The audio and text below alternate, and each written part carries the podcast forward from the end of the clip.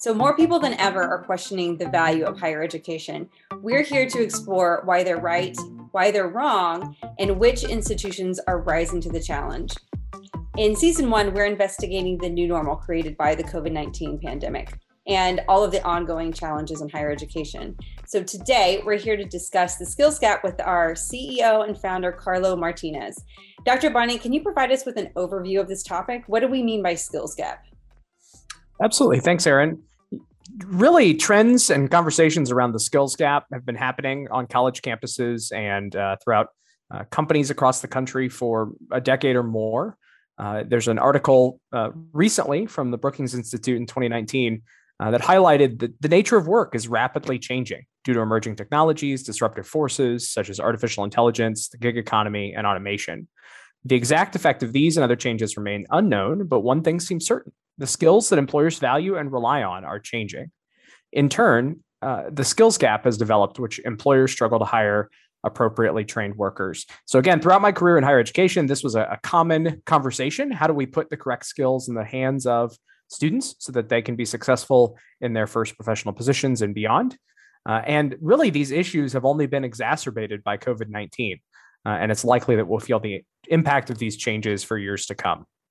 I really see the responsibility for skills development uh, on all three parties. The student can work to leverage their co curricular experiences, high impact practices, uh, et cetera, through inter- internships to uh, ensure that they're successful. Employers can strengthen their HR and onboarding processes to ensure critical skills uh, can be trained on the job when needed. But finally, it's it's up to institutions to work collaboratively with employers and students uh, to ensure skills are being developed in ways that maximize the success of the student and their future employers. So, with that, I want to turn it over to Stepping Block CEO Carlo Martinez to share a bit about his perspective on the skills gap. Uh, Carlo, what do you think? Well, so I think what, has been interesting is that when you talk about skills gap, it, it skills gaps, it, it, it sort of means different different things to different people, right? If you went and Google, you know, what is a skill gap, is basically um, you know is is this is the gap between the skills that you have uh, at your job to be able to perform that that that well, right? And um, and, and so so and if you take that to a macro level, you say, okay, what are the supply, what skills are out there in the workforce, and what do employers want, and what's in the middle is what we don't have, or we don't have a gap. We either them or don't have them, or we need more of. And how, how is that being filled right now? With technology moving, uh, a lot of uh, boot camps have stepped in and accelerated the process of training people better with the right skills so they can accommodate faster.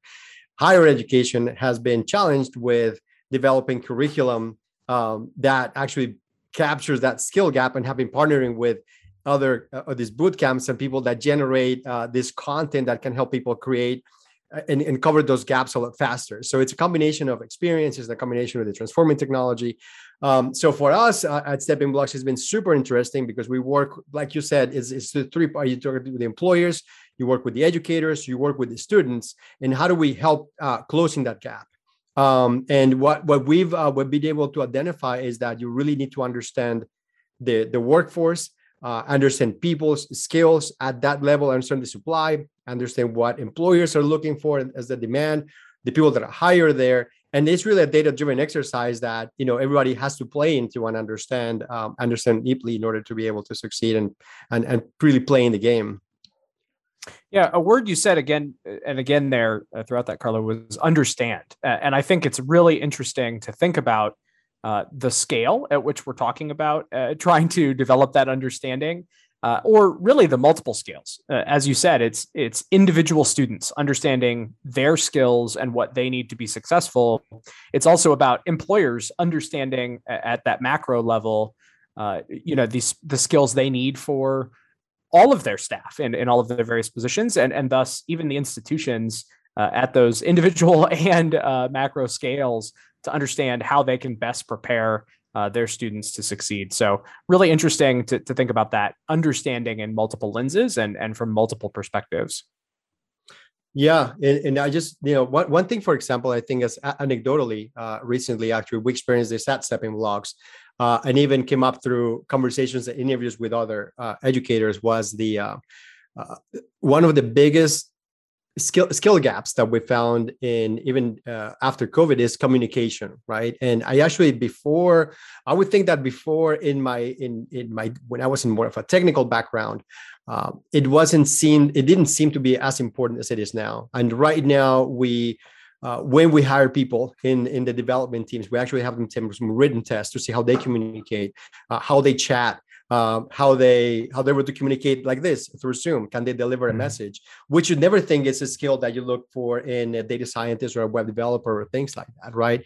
Uh, and even in a conversation we had with uh, Dr. Priestley at Kennesaw State, uh, it's one of the biggest gaps that they have in in in data science. And as they hire individuals that are highly mathematical, highly educated uh, in the field of uh, data science and algorithms. But a lot of times that's a challenge, right? And understanding that shift uh, and and incorporating that even something like that into into a curriculum is super critical right?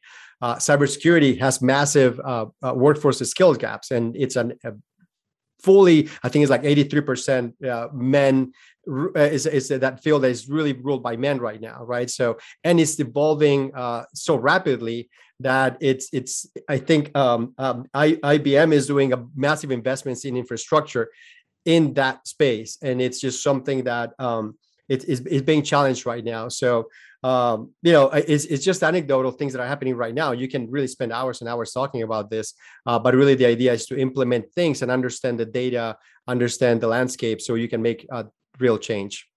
And i know i know we, we've talked oh sorry. Go ahead erin.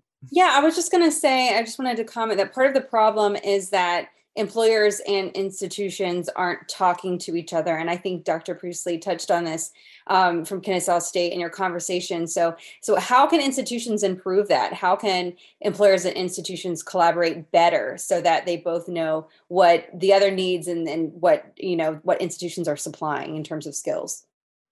Yeah, and actually, that I uh, referring back to that that conversation with Dr. Priestley, she she she gave a good answer, right? She was engaging directly and building the programs directly engaging with those employers. So they, the university didn't just come up with the program, right? They partnered with Equifax, Truist, uh, Home Depot, some of the biggest employers in Atlanta to identify what are the challenges and work with them to identify what are the skills that this individual need to have for you to hire them what are the workforce and what are the industry needs that we need to train our uh, our, our, our students into. And by the time they graduated they were fully trained and they went to work for these companies right? So i think that's a really smart way of doing it where uh, you're building your curriculum around the needs of the workforce and adjusting it dynamically. So that's just a little um, nugget from my conversation with dr priestley but i think if, if that's what you're doing um, you will definitely succeed and not just in the in the in technical field but really it's across the board. I, I can imagine uh, jacob you're there in orlando the hospitality indus- industry is transforming you know 100% so how, how do people adjust like um, think um, you know fiu and uh, UCF, they're all they have a lot, big hospitality programs. How do they adjust uh, outside of the traditional curriculum, right? Yeah, I think a, a, key piece to that too is triangulation, thinking about pulling data from multiple sources in order to uh, truly understand and, and, have a good idea of what's happening, right? So, uh, so yeah, as as you said, building that program collaboratively with employers has been really successful for data science at Kennesaw State. So, so that's that sort of one-on-one communication uh, directly with employers. I think looking at uh, the skills uh, gap data that uh, you know we have and and kind of thinking about that uh, is really important. Um, another great uh, sort of piece to add to this conversation are the employers who are needing soft skills, very much like you mentioned, Carlo, that communication piece. Um, there's some great you know research and, and, surveys that's been put together by groups like NACE, really exploring you know what are what are the soft skills that uh, even technical positions are requiring.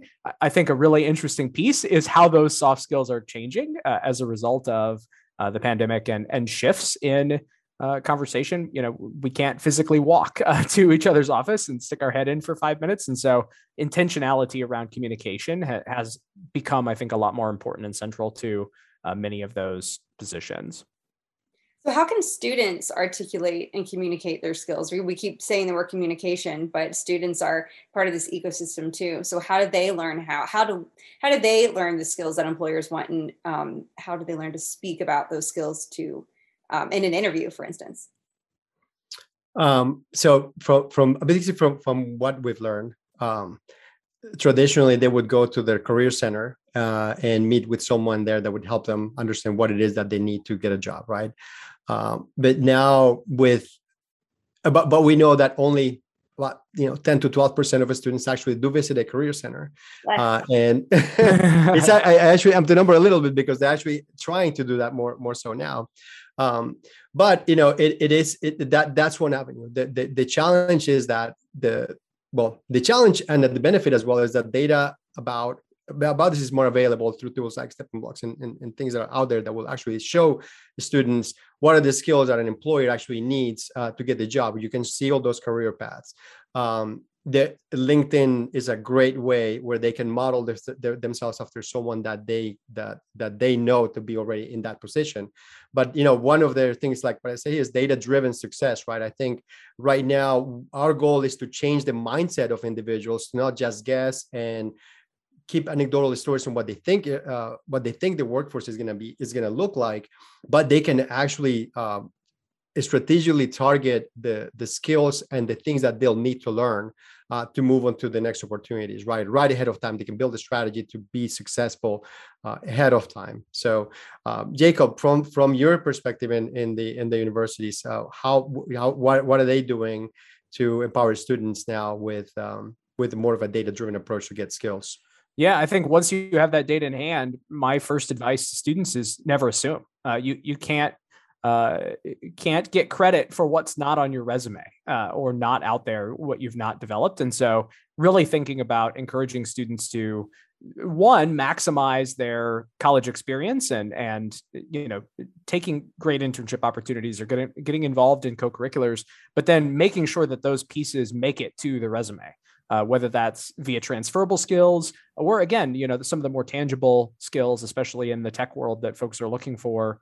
Um, if you've used some of those programming languages in class, they should appear on your resume as such. And and really, it's it's not assuming that um, you know folks uh, employers just know what you're doing uh, without any additional context. And so that's certainly a, a big piece.